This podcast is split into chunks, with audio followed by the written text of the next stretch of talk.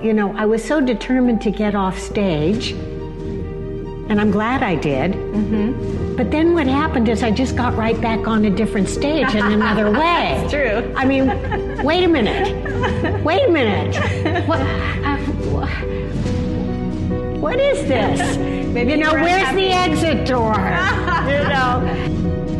Hey there, this is Holly Shaw, your host, performance coach, and author of The Creative Formula, and you are listening to the Performers and Creators Lab podcast, empowering an army of artists across the globe and helping you to find your edge.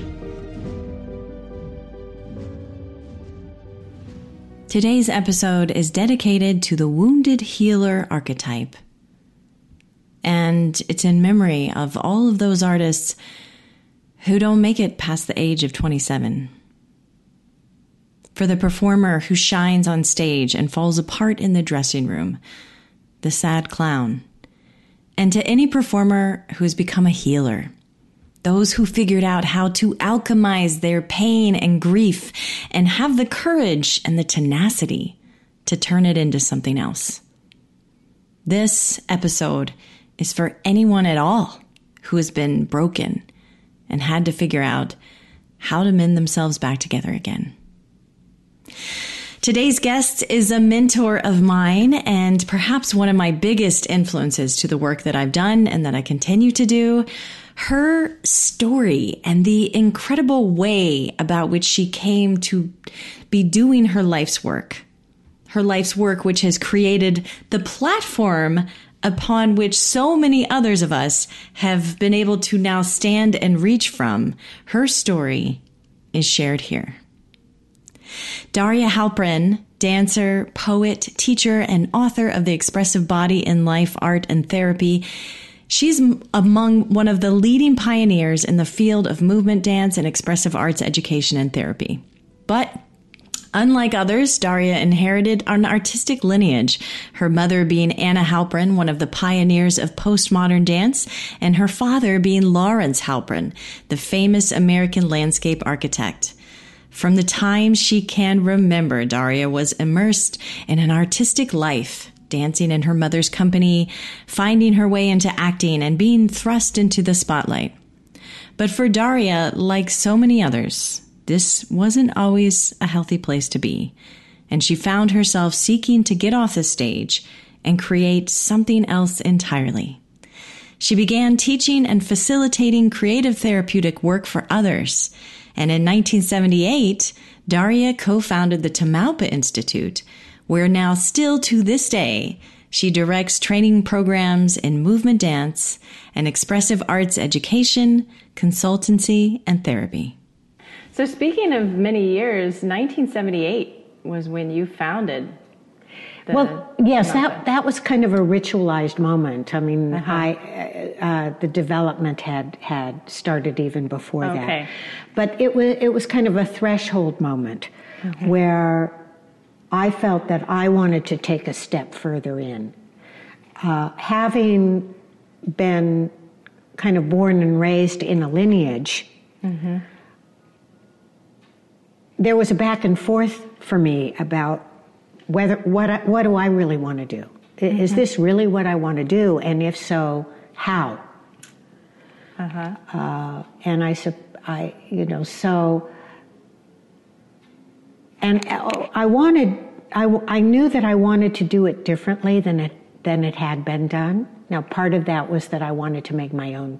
My, I wanted to blaze my own trail. Of course, sure. But and but it was also that I felt, I felt that it was, I felt called to articulate something about how to work, if you will, therapeutically with the arts. Mm-hmm.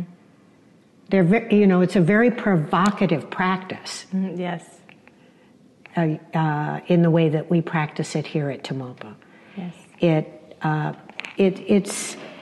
I think of, of, of the way that we work with the arts, uh, metaphorically speaking, a little bit like a, a like homeopathy, mm. where the arts become the tincture, and whatever is wants to be drawn out is going to be, Ooh. and that that can be uh, uh, quite compelling for people, can even at times be destabilizing initially.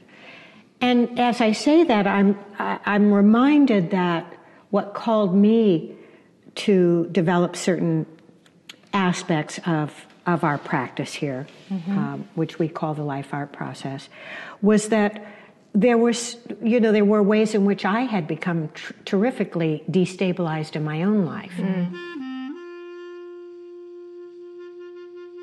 And I began to, and I began to do my my own my own work mm-hmm. with a lot of help.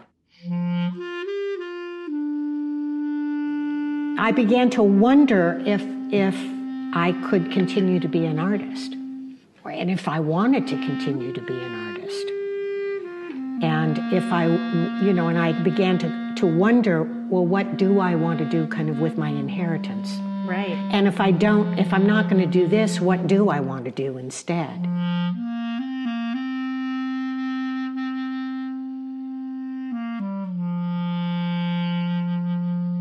All, all of those questions were really stirring in me. Yeah. And um,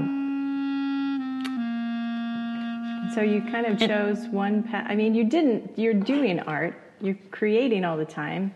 I even saw on YouTube a piece that you did with the masks. Oh, yes. Oh, gorgeous. Yeah. Oh, I'm, you know, so I'm glad you, you appreciate it. You are creating public-facing work from time to time, but you have definitely took a very strong ro- left into um, the field of psychology and healing arts. Absolutely. Taking this work to a healing place. I yeah. I really did not want to be on the stage anymore. Oh, I mean, it me was it was radical for me. Uh,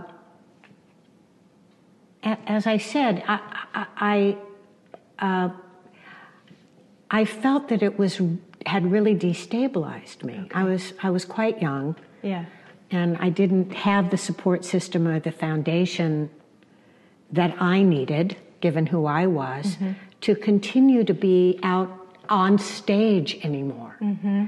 And so, you know, I could have. I, I might have, if it had truly been my calling to continue to be a performance artist, I I, I could have, uh, I could have s- looked for help in in a way that would also have uh, helped me to continue to be on stage. Sure. But for whatever reason, apparently it wasn't my calling. Yeah. And but in retrospect, and many years later, I, I thought to myself, well, you know, I was so determined to get off stage, and I'm glad I did. Mm-hmm. But then what happened is I just got right back on a different stage in another way. That's true. I mean, wait a minute. Wait a minute. What? Uh, what? What is this? Maybe you know, where's unhappy. The exit door? You know, and and so for me, and I often share this with with with my students at a certain point, where where where they go from their personal experience of our work into learning mm-hmm. learning uh, from the point of view of, of becoming teachers or therapists yeah. uh, themselves. I often say to them that there are certain ways in which, for me, the way that I teach feels performative. Mm. It feels very performative to me. And uh, part of that, I think, is is that I have an interest in not just talking about the work, but somehow conveying it, letting it be heard and felt yeah. and imagined. Yes. And so I, I, I, I think that at a certain point in, in my teaching practice, I, I began to be aware of my interest in, in teaching as an artist would teach. Mm. It sounds almost like you're saying that you transmit the lessons as much as you tell.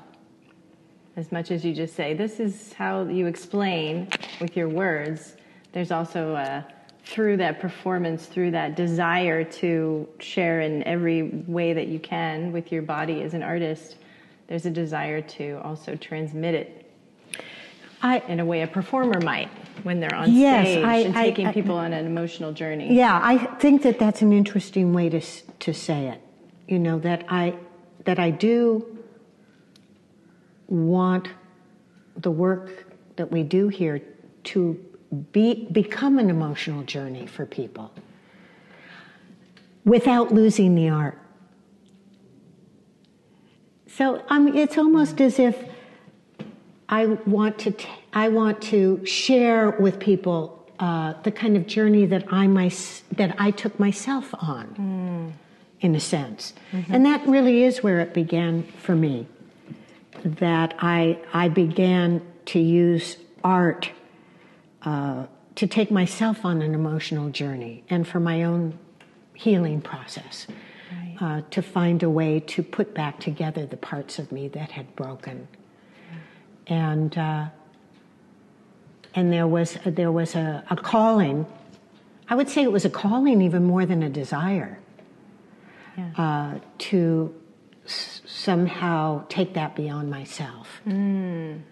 Mm-hmm. uh, and um, and I think that it has been ultimately through my teaching that perhaps I have healed myself. Uh huh.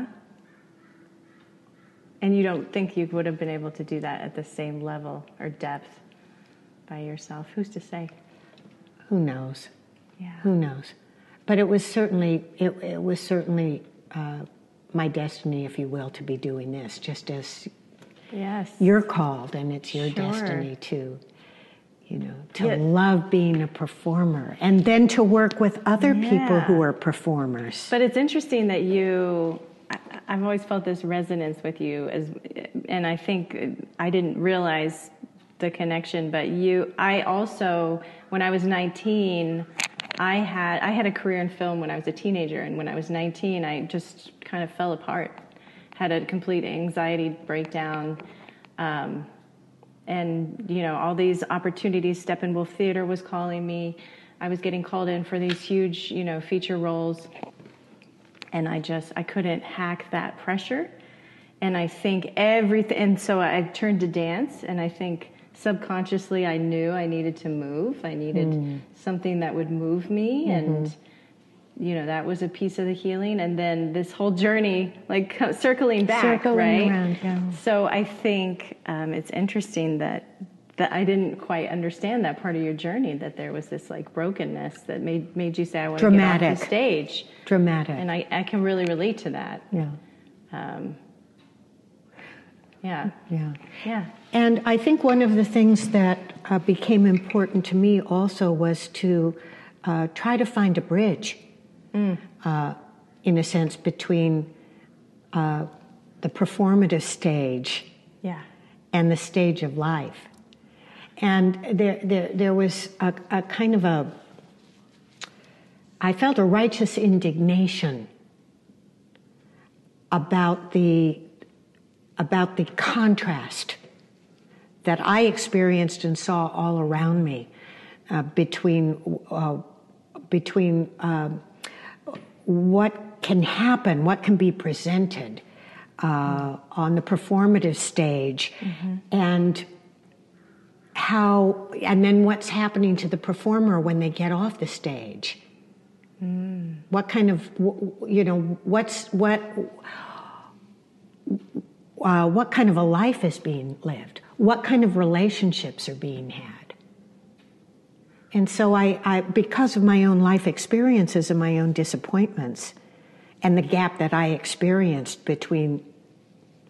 between uh, the art world mm. and every other part mm-hmm. of life. Uh, I, I had a certain uh,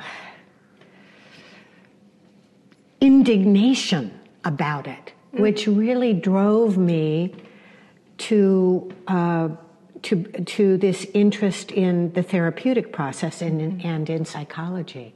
Yeah. And, uh, and yet it wasn't that I... that I wanted to be a, a psychologist, mm-hmm. per se. In the classic sense. In the right. classic, traditional sense. Right. Other, otherwise I would have done that. Right. So it, it was it, it, it was as if I was trying to also not uh, mend my own broken pieces, but mend my world back yes. together again. Wow, the world that you were in, the world of the arts. The, the world that I'd like, grown up in yeah. and, and had experienced. Wow. I, I wanted to kind of mend my world back together again. Wow. And um, uh, having the opportunity to work with so many other people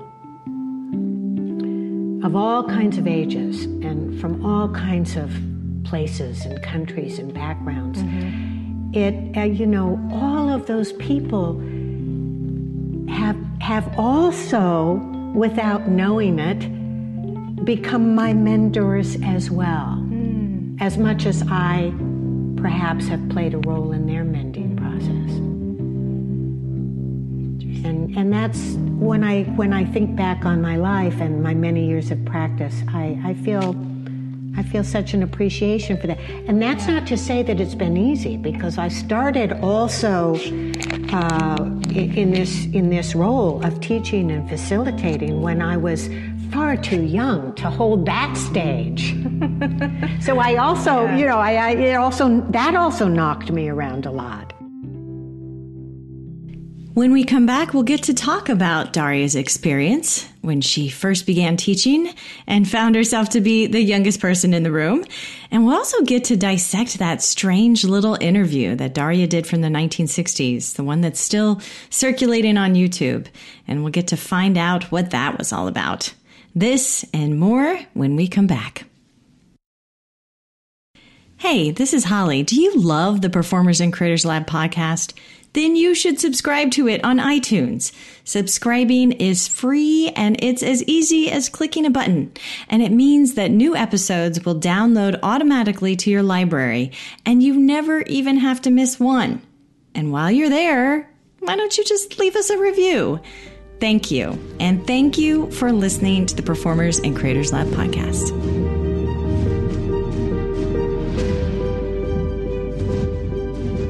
Because I started also uh, in this in this role of teaching and facilitating when I was far too young to hold that stage. So I also, yeah. you know, I, I it also that also knocked me around a lot. So you were just sort of figuring it out as you went. I was a, figuring it out as, as I went. I mean, you know, and I think in a way we all are, you know, yeah. no matter what. I mean, you can you, you can sit in a lot of classrooms and, and, and study, and you can read a lot of books and study, but where it's really at is yeah. up off the page. It's true. You know, yeah. um, directly in the face of all these different kinds of human experiences. And so it's been a great experiment, really. Mm. It's been a great experiment. Uh-huh. How does this thing work called arts as healing? Yeah. Healing the body, healing the mind, uh, you know, healing the wounded parts of ourselves. Mm.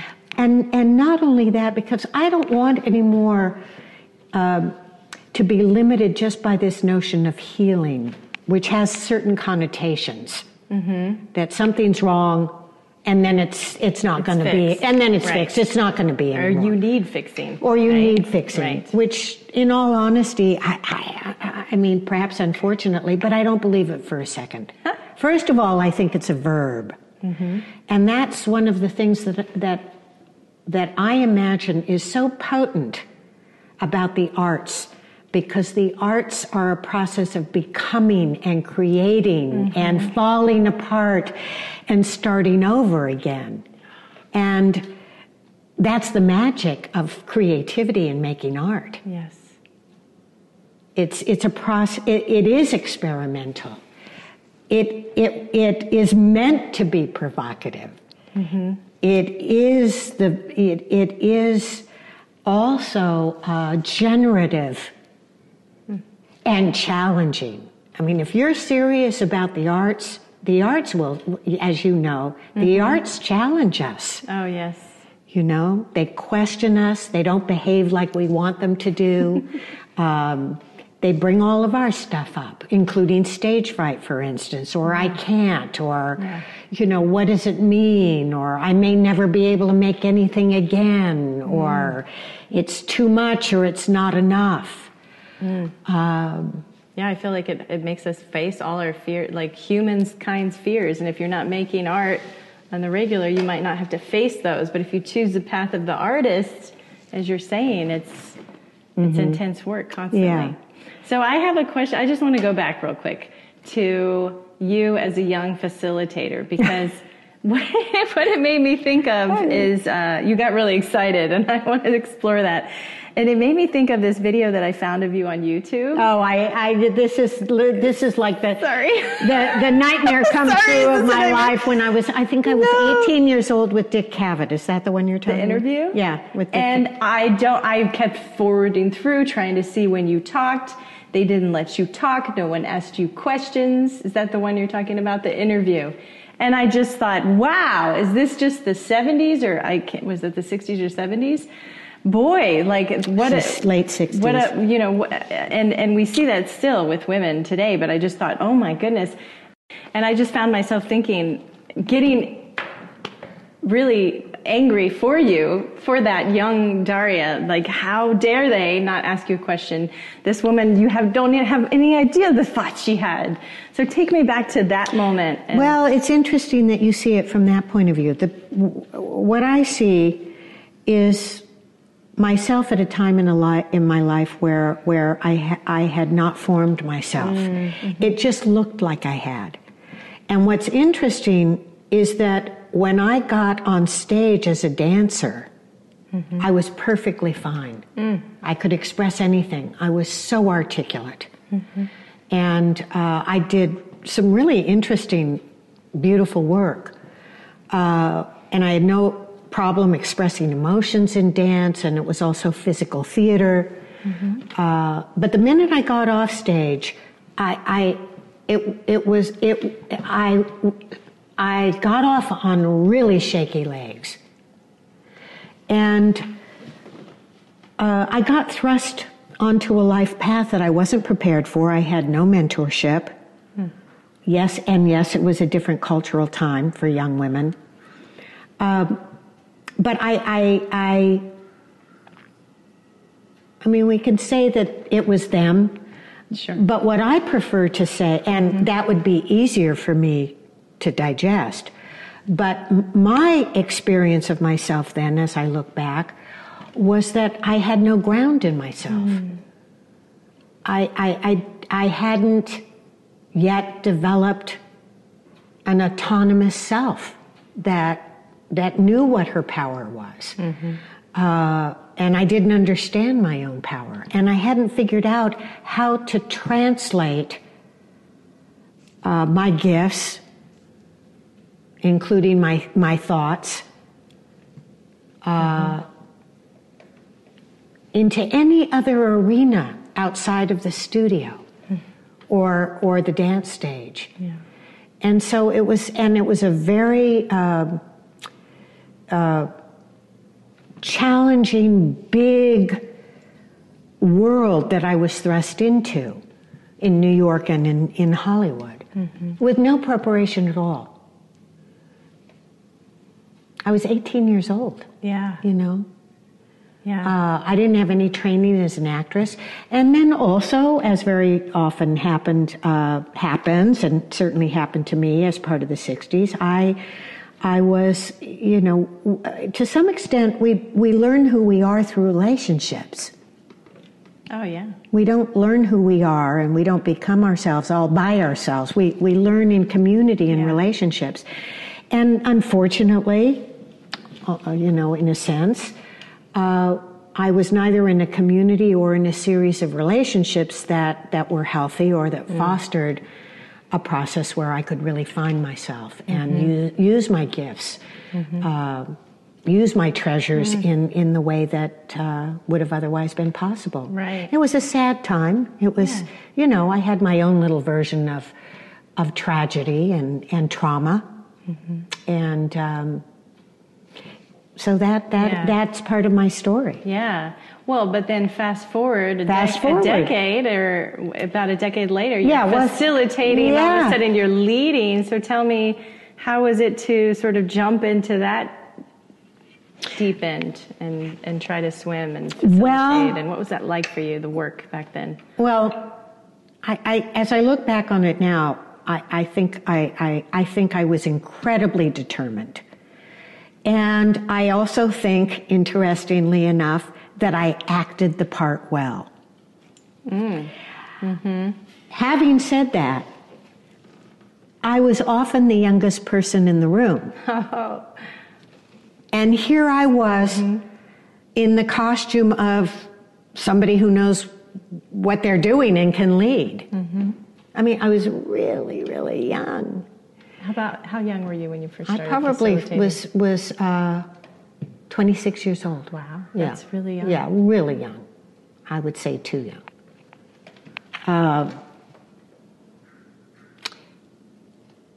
but life circumstances were such that I had to. It was necessity. I had to make a living. I had to mm-hmm. support uh, a little child all by myself, and this is what I knew how to do. Yeah, I didn't have any outside support, so you know. Good, good for me. Yeah. I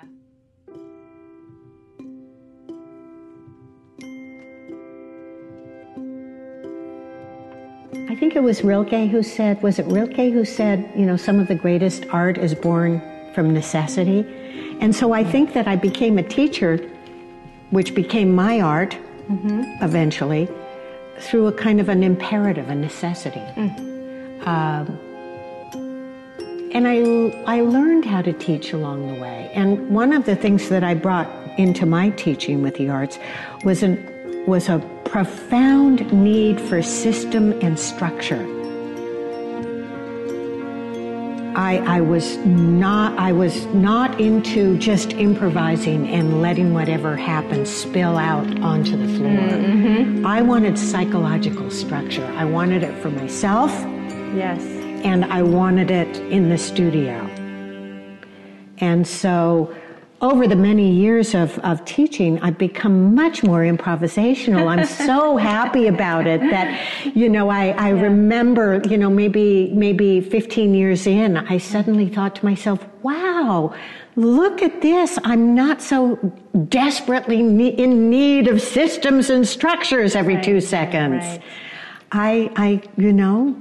You relaxed. How, how wonderful. It. I, I, you know, that tension that I was carrying, and not to say that it didn't produce some excellent teaching, I think sure. it did. And there were things that I really systematized and defined about how to work with the arts that I, I'm, I'm happy about. I'm really happy about yeah. it. But I remember feeling like, oh, I must feel more secure. Yes.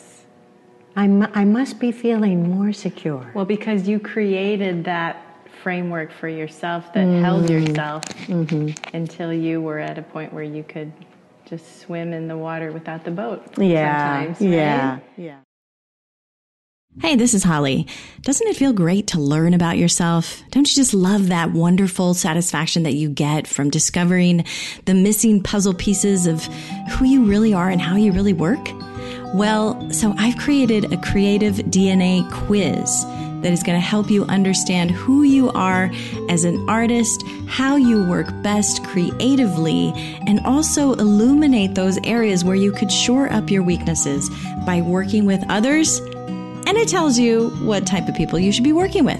So there are three main types of creatives: the explorer, the visionary, and the strategist. So visit performers and creators lab dot com to take the free quiz and discover your creative D N A today. You are listening to the Performers and Creators Lab podcast with me, Holly Shaw. And now we're back with dancer, poet, teacher, and author Daria Halprin, finding out how she even began creating her unique expressive arts process. So let's talk about, how did you create the system? I mean, this is, you were creating this alongside other people in the healing, but there was, like, the words healing arts, or, oh, the healing arts were a thing, but the word, like, art therapy, that all was kind of being developed parallel to you. I mean, you were a big part of this huge mm, movement that I we all get so. to like benefit from now. So, so, you know, how do you put structure to that? I mean, where did you start, if you can even remember? Hmm. Golly, where did where did it start? Well, I remember that I, um, I, I started off by trying to uh, codify what what do I do when I dance? Mm-hmm. What do I do? What is it? Because mm. I was doing it. Right. So you started so, studying yourself. Yeah. So what do, what is it that I do? And what is it that I know by working with my own material? What what is it that I know about movement? And then what is it, what what part do I experience because I work with um, uh, multiple art forms? Mm-hmm. So uh, how does drawing work for me as in relationship to movement and emotion and story? Uh, how how do I write? Because I I, I have written poetry all my life. Uh, that's has been, that had been my way of speaking. I could always express myself in dance and poetry. Mm. And so, how do I do that? Uh, when people say, "Listen to the wisdom of the body," um, I don't really know what they mean. Mm-hmm. I have no idea what they mean. But I know, I mean, it's a cute phrase, but I, I you know, uh, it's like healing. It's like, well, really? Okay, let's let's break that down. Right, what do you uh, mean there? Yeah, what do you mean there? Uh, but I, I know I know how I listen to the body, mm. which is that I can actually hear things. I actually hear things in my body, in just like somebody talking. Yeah. So your liminal sense is mm-hmm. you hear like words. I hear words. Okay. Sentences. Wow. More. Mm-hmm. More sentences. Yeah. So how do I, you know, everybody has that in some way. I mean, that's mm-hmm. not, that's not special. It's just, it's just that that's what was happening. And I wanted to try to share that with other people. Mm-hmm. Well, how do I do that? Right. How, how can I open up that portal for other people? Because it, yeah. I get so much out of that, that my story isn't out there and isn't out there. My mm-hmm. out there somewhere that you have to find. That I have to go find it. Yeah. Like I can actually hear the story happening mm-hmm. in my body. You talk about embodiment. Mm-hmm. Is there some way, scores that I can compose where where p- people could have such an experience? Mm. And then there was the drawings, which for me uh, became a way of uh, almost, um, uh, you know, dreamscaping, like dreaming awake. And uh, And uh, I had a very conflicted relationship with drawing. My my father drew all the time, and he was my hero. And I, and he put a sketchbook in my hand when I was really, really little, and I could barely do stick figures. So, you know, drawing was like was like my my, my most terrifying art medium. So what I did is I immersed myself in drawing, because I wanted to meet that terror head on, and I, it wasn't happening for me with, with dance, because I, it was just it very wasn't scary. It wasn't. It wasn't like, okay, I can dance anything. Yeah. And then when the dance is over, so what? So I immersed myself, and so then I began to think, well, this is probably true for other people, uh-huh. you know. And we make an assumption that, oh, we're making art. How delightful! How wonderful! Well. What about, what, not not necessarily and not for everybody. So wouldn't it be interesting to figure out some ways for people to actually explore their relationship with each art medium? Mm. Like maybe there's something there. Yeah. And so then let's put, draw, dance together with with poetry mm. and dialogue and with the drawing, and then there's like a, com- a family of art mediums, which seem to me to be much more effective in bringing forth the life experiences, the emotional responses, the psychological storyline for people.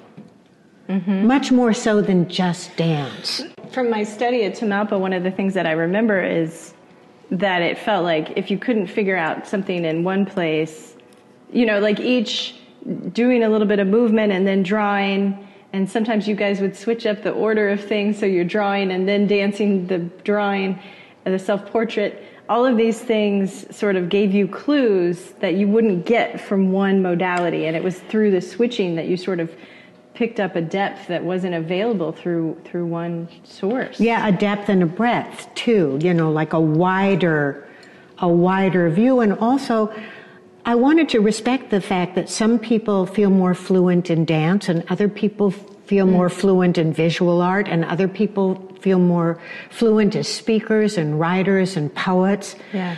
And I also began to feel that those of us, I mean, I, I feel I feel much more at home in speaking now, but believe me, I, I didn't for many, many years. And I felt that people like like myself, who had had the experience of losing our voices, that if we could make poetry and then have poetry to speak, what that would generate, that maybe that would help us find our voices again.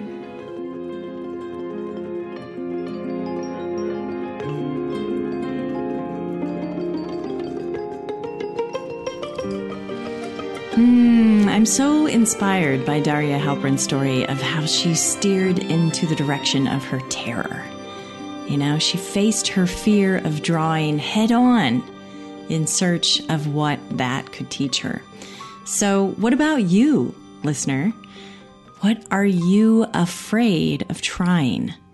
And what might that uncover if, you know, if you decided to dip your toes into that today? Hmm?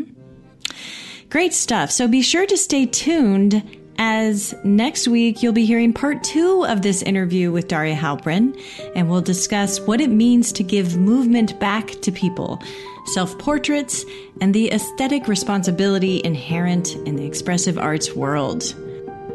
In the meantime, if you'd like to learn more about Daria and the Tamalpa Institute, you can visit her on the web at tamalpa dot org. I'd like to thank my producers, Q Fortier and Robert Cholino, as well as composer Dan Cantrell, who's responsible for all the wonderful music you hear in this podcast. And thank you for listening to the Performers and Creators Lab podcast. My name is Holly Shaw.